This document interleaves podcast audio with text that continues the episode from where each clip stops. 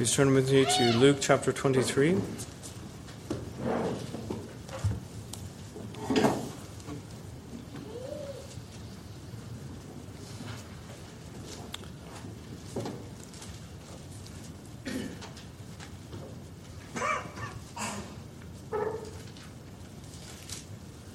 Luke chapter 23, beginning in verse 13. Then Pilate, when he had called together the chief priests, the rulers, and the people, said to them, You have brought this man to me as one who misleads the people. And indeed, having examined him in your presence, I have found no fault in this man concerning those things of which you accuse him. No, neither did Herod, for I sent you back to him, and indeed nothing deserving of death has been done by him. I will therefore chastise him and release him, for it was necessary for him to release one of them the, at the feast. And they all cried out at once, saying, Away with this man, and release to us Barabbas, who had been thrown into prison for a certain rebellion made in the city, and for murder. Pilate, therefore, wishing to release Jesus, again called out to them, but they shouted, saying, Crucify him! Crucify him. Then he said to them the third time, Why, what evil has he done? I have found no reason for death in him. I will therefore chastise him and let him go. But they were insistent, demanding with loud voices that he be crucified. And the voices of these men and of the chief priests prevailed. So Pilate gave sentence that it should be as they requested, and he released to them the one they requested, who for rebellion and murder had been thrown into prison, but he delivered Jesus to their will. Let us pray. Gracious God and Heavenly Father, how indeed we pray that you would have mercy upon us as we consider this wicked deed of the people, people which in many ways are tied to us and we to them.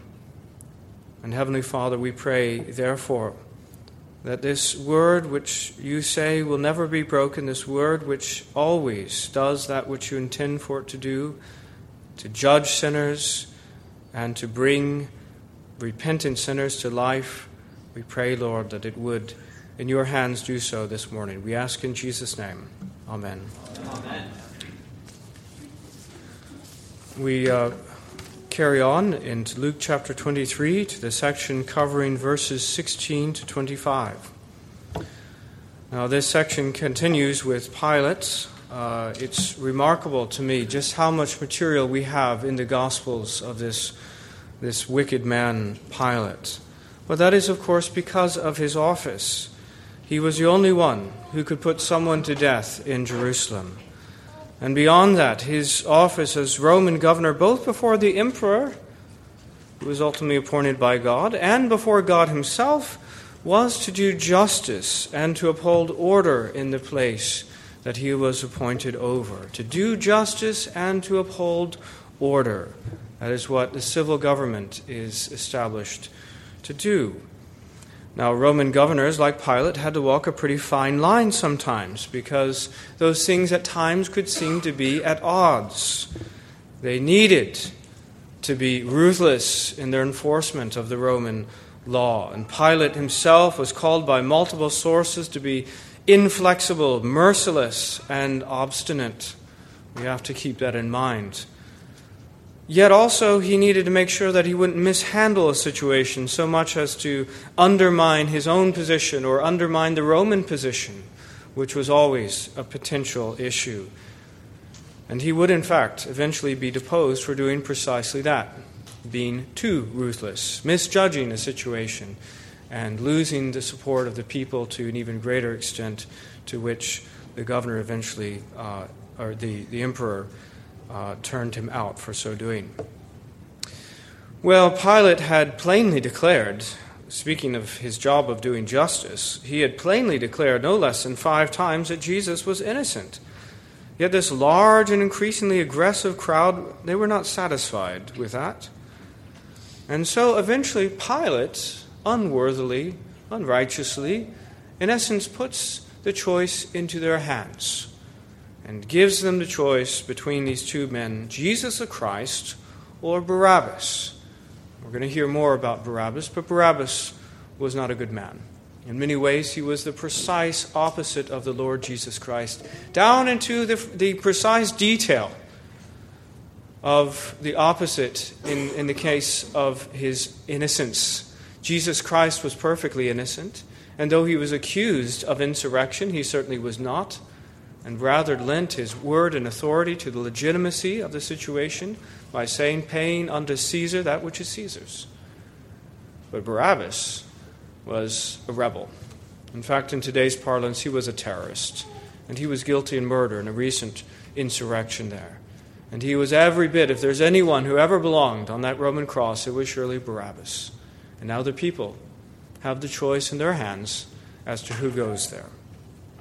And that choice is epitomized perhaps most succinctly in another gospel in Matthew 27 17. Therefore, when they had gathered together, Pilate said to them, Whom do you want me to release to you, Barabbas or Jesus who is called Christ? That's the choice. Friends, that's the choice. That's the name of our sermon. It is the people's choice.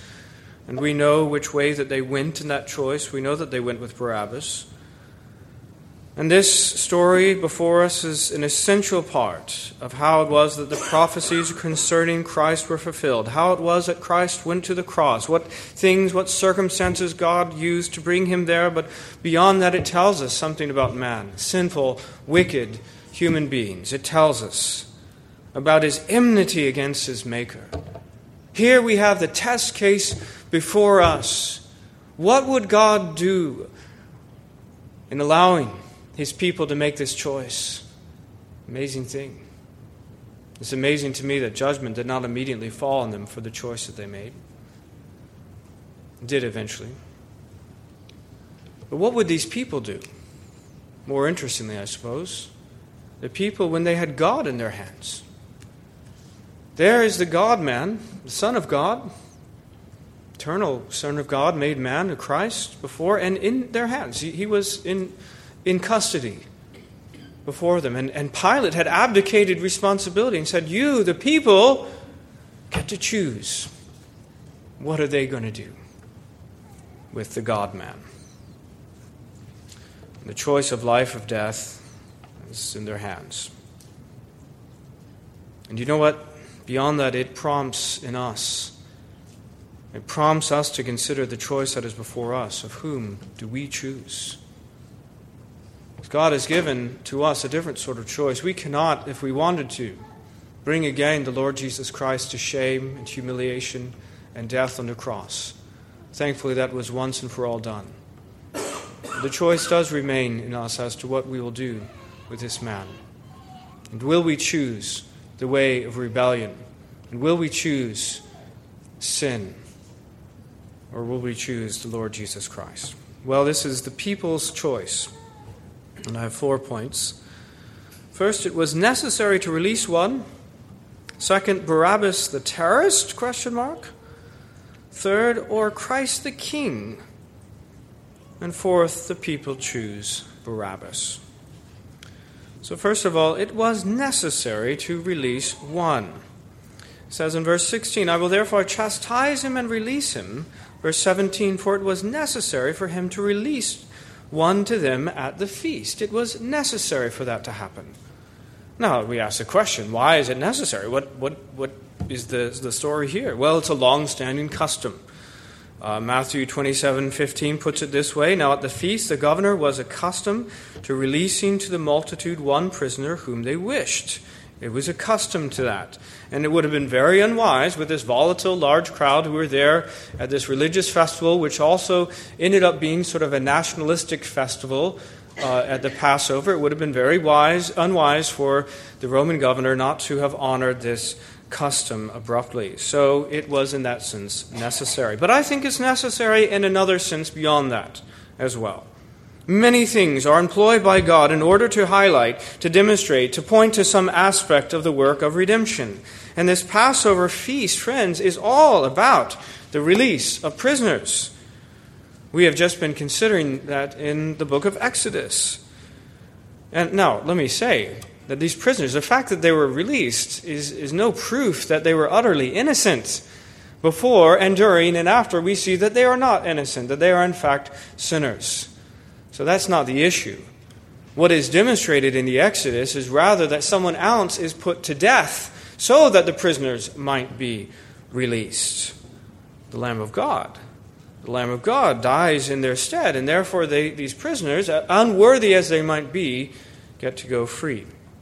And here we come to the great antitype, to the thing of which the Passover was, was pointing all those years. Every single year, as they celebrated that Passover, they thought about the release of prisoners and they think about the, the death of the Lamb of God. And now we come to it. And how wrong would it be for there not to be some prisoner released, even physically, as we know these things ultimately are, are spiritual? Well, again, let me say that is precisely what this is pointing to, what the cross is all about spiritually. That those who are utterly unworthy of release, indeed, of worthy not only of being prisoners, but of, of those who ought to die, and the justice of God in his wrath eternally in hell, that those who are unworthy are released. Now, the question is who's going to be released? I say the custom is that it will be the people's choice. And I think as Pilate is trying to extricate himself from the situation, you know, he takes anything at hand. When he finds out he's from Galilee, I mentioned this last time, he said, Oh, Herod. Oh, he's from Galilee. He's, I'll send him to Herod, who happens to be here in Jerusalem, and, and that will get this off my hands. He was not a godly man, but he was a superstitious one, and we know that his wife had had a dream which had have nothing to do with this righteous man, and he would certainly, certainly have, have shared that superstition, if not fear of God and he wanted nothing to do with them if possible. But that, that didn't work. Trying to convince him he was innocent didn't work. And now there's the custom of releasing one. And he says, Well, look, I'll forget about you leaders. I know you leaders hate Jesus, and you brought him here because of envy. And I know good and well, and you know good and well, that he's innocent of these things. He's no insurrectionist. I know when, I see one. I've got one in front of me. And now I'll give the choice to the people because just recently I heard multiple reports of their acclaiming him when he came to Jerusalem, of laying down palm branches, I think, and they're clothed. And they put him on a donkey and they brought him in and they said, Hosanna to the Son of David. So maybe the people will now let him go. And that's, that's the situation that is before us. And so again, that verse in Matthew 27 17, Pilate said to them, Whom do you want me to release to you, Barabbas or Jesus, who is called Christ? He even reminds them to make sure that the stakes and the identities are well known. Jesus, who is called Christ. Well, that's the first point. It was necessary to release one, in multiple reasons. The tradition, the larger spiritual picture, and for Herod himself as he's come to this situation. It was necessary. And our choices are before us. Our second point is to consider Barabbas the terrorist. Is he the one? In verse 18, they all cried out at once, saying, Away with this man, and release to us Barabbas. And we find out a little bit about him. Verse 19 who had been thrown into prison for a certain rebellion made in the city and for, for murder. And at the end of our passage in verse 25, he released to them the one they requested, who for rebellion and murder had been thrown into prison. That's repeated there twice for emphasis in order that we might understand exactly what sort of man Barabbas was and what he represented. Mark 15:7 says, "And there was one named Barabbas who was chained with his fellow rebels. They had committed murder in the rebellion." Mark, or sorry, Matthew 27:16 says, "At that time they had a notorious prisoner called Barabbas." Friends, you have to understand, the, these people weren't so positive about the Roman occupying force that were, were there. And it prompted zealots, it prompted movements of armed insurrection to try to get rid of them. And there were multiple such attempts until all such things came to an end in AD 70 when ultimately the city and the temple were destroyed. But this man was notorious. He was a ringleader. And those three crosses there were for him and his lieutenants Barabbas and his main man on his left and on his right, which they had finally got. SEAL Team 6 had been sent in, and they had found Osama bin Laden, and there he was in chains before them. He was a terrorist, an armed insurrectionist guilty of murder, just as any terrorist in our day. And I, let me say, notice that Barabbas was actually seditious. He actually was a threat to the Roman government. The absolute opposite, as I mentioned, of Christ. Falsely accused of being seditious. And tried in the, in the, he, in the, uh, the, the people come to him and they, they, they accuse him before Pilate of being a rebel and being seditious. Yet, when given the chance, who do they want? They want Osama bin Laden. They want Barabbas. The hypocrisy is unbelievable. Justice more than demanded the death of this man Barabbas.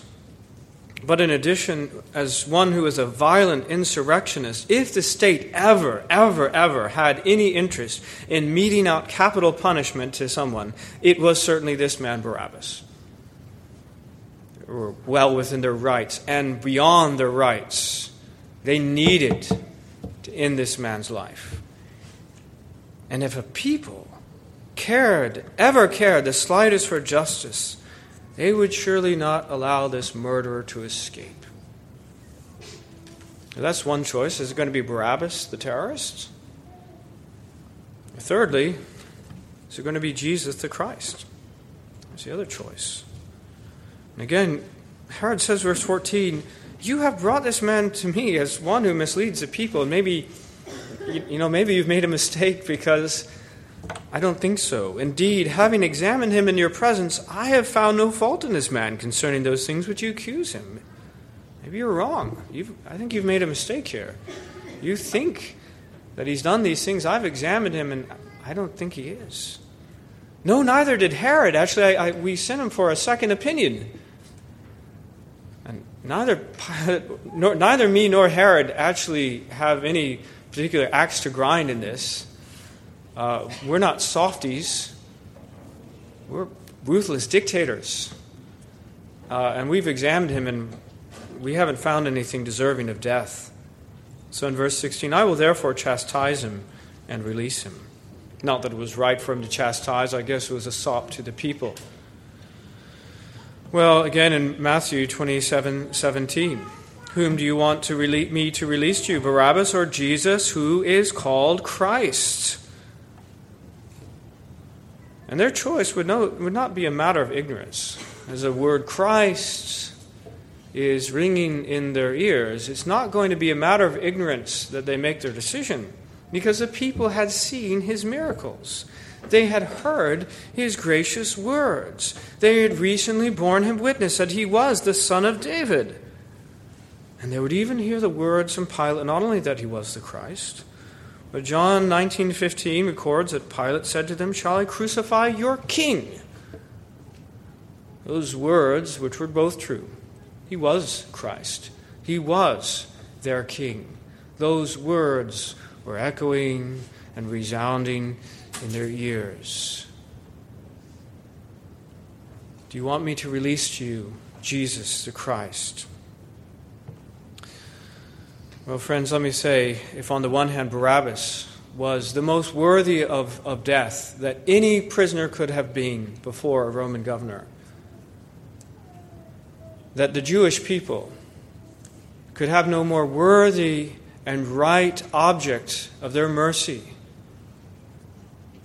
no more worthy and right object of their justice, rather, to say, No, no, do not dare think of laying a hand on our King and on our Messiah. Release to us Jesus the Christ. They had every reason to do so.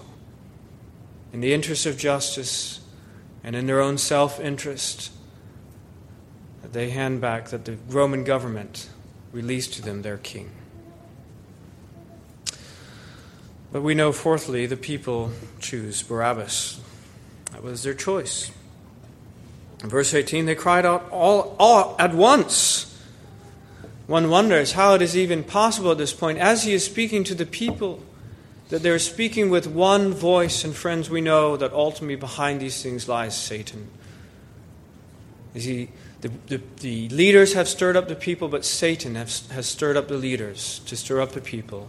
And they're now speaking with one voice, all the same away with this man, away with this man, and release to us Barabbas. Release to us this man. Verse 20, Pilate, therefore, wishing to release Jesus. Friends, let's just dwell on that one more moment. One wonders how they could not but be moved by this ruthless dictator showing compassion or the interest of justice in anyone of their own nation, let alone one who was called Christ, one who was called their King. And he is obviously wanting, desirous of letting him go. But they were unmoved by this. And rather, in verse 21, they shouted, saying, Crucify him! Crucify him! And we have it repeated just twice in our text, but I suspect that actually this stands for a longer sort of chant of this, the kind that you'd hear maybe at a football match, I don't know. But of these bloodthirsty, wicked people crying out and making their voice known, every one of them, that they wanted Christ crucified because they had chosen Barabbas. That was their way. They, they didn't choose the Lord Jesus Christ and his spiritual kingdom, in his words of life, in his mission of the Lamb of God. All who hear me, all who are of the truth, hear me and follow me. They didn't choose that way. Rather, they had chosen the way of rebellion and insurrection against God and against man. That was their choice. And they would continue to follow that path until it brought them to their destruction in AD 70, rather than choosing Christ. Verse 22 Then he said to the third time, the third time, actually, if you count it all up, it's no less than five times that Pilate had one way or another declared his innocence. But he said to them the third time, now that he's pleading with them, Why, what evil has he done? I have found no reason for death in him. What evil has he done? And at this point, they are not bothering to try to bring any particular evidence because there is none. He has not done any evil. And here's the two men. One of the most wicked men ever to walk, an enemy of God and of the Romans and ultimately of the people, because his way was the way of death. It was going to be their destruction. And on the other hand, they have Jesus Christ. And the answer is, what evil has he done? The answer is, he's not done any evil. But we hate him nonetheless. And we want him dead. Crucify, crucify, crucify. Verse 23, they were insistent, demanding with loud voices that he be crucified. And the voices of these men and, these, and of the chief priests prevailed. Again, Pilate's no weakling. He is there in his robes of power and state, and he is surrounded by his guard in their pomp and circumstance and glittering weapons. And he knows how to put down insurrections. Indeed, as I say, he was deposed eventually for being too brutal the voices, the vicious voices, the insistent voices of these people prevailed against them. And so in verse 24, Pilate gave sentence that it should be as they requested. That was their choice. That was their request. They didn't want Christ, they wanted Barabbas. And so he released to them the one they requested. Do you think the Word of God is trying to emphasize this choice? I, I think that it is hitting us over the head with the fact that this was their choice. they didn't want Christ. They did want Barabbas. And what it, the one who was released to them is the one they requested. Again, who for rebellion and murder had been thrown into prison. But he delivered Jesus to their will. And so they choose Barabbas. And in so doing, they, they don't merely just condemn Christ by default. That would have been sufficient. If they said, Look, I can only release you one of the two. Which one do you want? And if they'd said, uh, Barabbas, they still would have been guilty of murdering the Lord Jesus because by default you have chosen one and you've, you've decided the, the fate of the other. That is, is not left to mere alternatives. They choose the death of Christ. That is their choice. They condemn the Lord Jesus, their own King. And that is why Peter is so just and right when he preaches in Acts 2, when he says in Acts 2:22, "Men of Israel, hear these words: Jesus of Nazareth, a man attested by God to you by miracles, wonders and signs which God did through him in your midst, as you yourselves also know." Let me just pause there just for a moment. All men know of the existence of God. And all who have heard this gospel, somewhere deep inside you know the truth of it. As you yourselves know. Him being delivered by the determined purpose and foreknowledge of God, you have taken by lawless hands, have crucified and put to death. Lawless indeed, friends, lawless, quite apart from any justice, the opposite of it. Therefore, let all the house of Israel know assuredly that God has made this Jesus, whom you crucified, both Lord and Christ. This is their choice. Peter was not making that up. Sometimes, for those who are new to this, haven't read the Bible much, you say, What is he talking about? They didn't crucify Christ, Pilate did. no. These people who were fresh from the crowds of Jerusalem had lifted up their voice along with the rest of them. And that is what brought the death of Christ more than anything else. You understand, if it was left to Pilate, he would have been let go. You understand, if it was left to the leaders, he would have been let go. And if it was left merely to a minority of the people and the competing voices, we want, we want Barabbas, we want, we want Jesus, he would have been let go. But they know, all of them, spoke with one voice in the most insistent terms. And that is what brought about, most proximately, the death of our Lord Jesus Christ. That was the people's choice. Now, some applications. The first one is to repent and believe. Because that, friends, is, is Peter's glorious application at the end of it. As again, I am amazed that the, the Lord enabled the world to carry on another moment beyond hearing those words in His own capital city, the city of His choice, the city of His name, where His people, His temple was still there, where His presence resided. And to hear the crowd resounding, Crucify Him. And yet, in His mercy, they continue another day. And then, when Peter comes in the power of the Holy Spirit to speak to these people, I, I, maybe you would be expecting by now that the end of it is, well, you thought you got away with it. But you know what? Jesus is raised from the dead. And he has taken in his hands his glittering sword, and he's going to slay you all as you so richly deserve It could have been the end of his sermon. That could have been his application. It could have been three points Jesus murdered, it was you who did it, now he's risen, and you're going to die.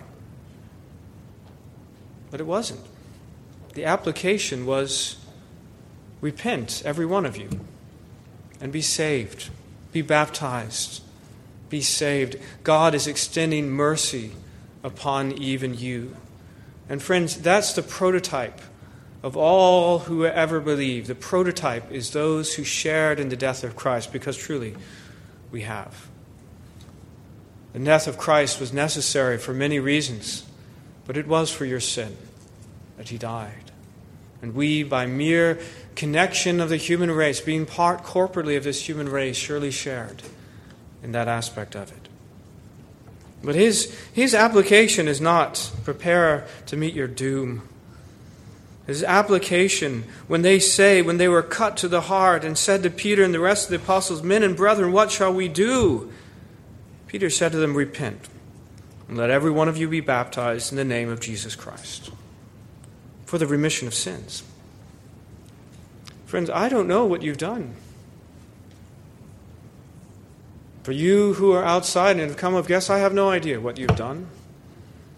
Even for those in the church, we're not always so clairvoyant or so omniscient as to be able to know that which goes on in the privacy of your hearts and homes. You may be guilty of great sin. Is it any greater than the sin of those who actually brought to death the innocent Son of God? No. No, no greater sin could be. But the application of Peter's sermon and of mine is that you also can repent, and you also can be washed in the blood of Christ, and you also can be made perfectly forgiven and right in His sight. And that none of you need carry your sin guilt another moment, but rather you can be completely and fully forgiven now as you come to Christ repenting and believing. You know, let me say, it was beyond the people because ultimately God made a choice too. You understand that? God made a choice to let Barabbas go and to put his son to grief. And that is a picture of the gospel. God could have reversed that if he wanted. But what a picture to us the very worst of sinners imaginable was let go scot free. Can you imagine that? It's Osama bin Laden in chains. SEAL Team 6 is around him, and, and there's a cross already erected. There, there it is, with his name on it, as it were. And he walks free. And someone else takes his place.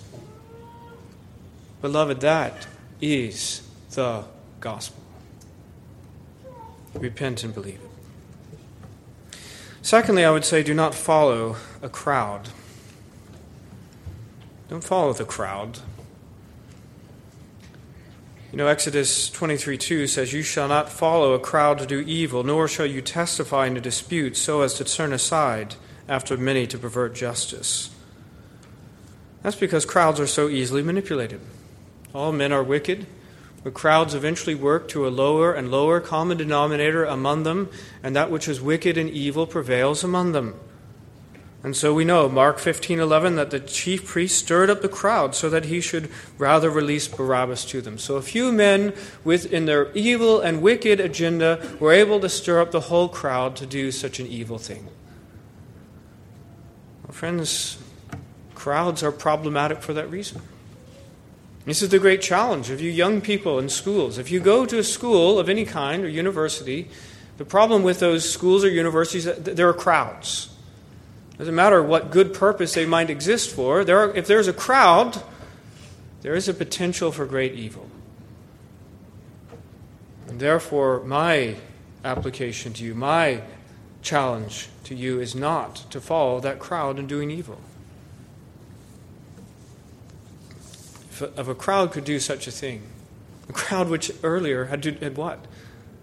Had been worshiping the Lord Jesus and welcoming it into Jerusalem, and now they're shouting, Crucify? Friends, be careful of the crowd. Don't be desirous of being acclaimed by that crowd. Rather, resist and be willing to stand alone. Great book, isn't it? We were mentioning it at the, at the um, conference, this book by J.C. Ryle, which I, or a book by uh, Iain Murray concerning J.C. Ryle, which um, I, I, hope will make a future book of the quarter. Excellent book, and it's called Prepared to Stand Alone. There's a lot of crowd in J.C. Ryle's day as well, going away to formalism and Romanism on the one hand and liberalism on the other. But he was willing to stand alone against these voices, and so should we. Thirdly and finally, I would say that you should choose the Lord's Supper. You know, this, this sacrament always, always depicts for us in spiritual terms, in typological terms, but in, in sacramental terms mainly, the death of the Lord Jesus Christ. And let me say that we partake of this supper by choice. It is made possible because of the choice made that day of the crowd, but ultimately of, of, God, the triune God, and Christ Himself to lay down His life. That choice was made as well. But we partake of this supper by choice. We, in doing this, choose Jesus rather than Barabbas. We choose the Christ rather than rebellion. Now, many others have refused Christ, many others have refused his supper.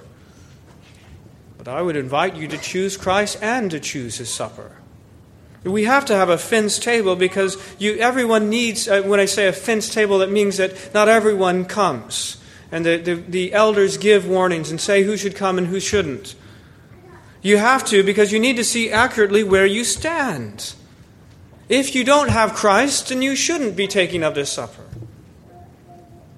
You shouldn't have the supper apart from Christ. But let me say that you shouldn't have Christ apart from the supper. Those two things should absolutely go together. And our prayer is that all would come, all would choose Christ, and all would therefore choose this supper and receive it rightly. And so, if you're not in communicant membership and you have Christ, you believe in Him, either you want to join the church or as a covenant child to come into communicant membership, then talk to John or myself and, and do that. Align those two things.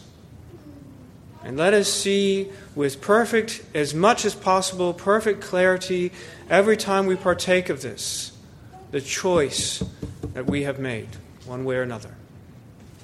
Let's pray. Most gracious and loving Heavenly Father, Lord, what can we say beyond that you are inordinately, gloriously merciful to sinners such as us. Even to see this picture of this wicked terrorist, murderer, Barabbas coin free, and your own son sent to suffer and to die, it is beyond our comprehension. Lord, the fact that this gospel still stands, the world still stands and this word and this sacrament goes forth that we might yet choose Christ, we are thankful. Heavenly Father, how we pray that you would bring all of your people to saving faith, that truly we would repent. And beyond that, Lord, that we would not do as this wicked crowd, that we would not go the way of evil men, but rather be willing to take a choice that is unpopular and always has been to choose Christ rather than the way of sin and rebellion. And Lord, again, we pray your blessing upon this reception of the Lord's table. We ask it in Jesus' name. Amen.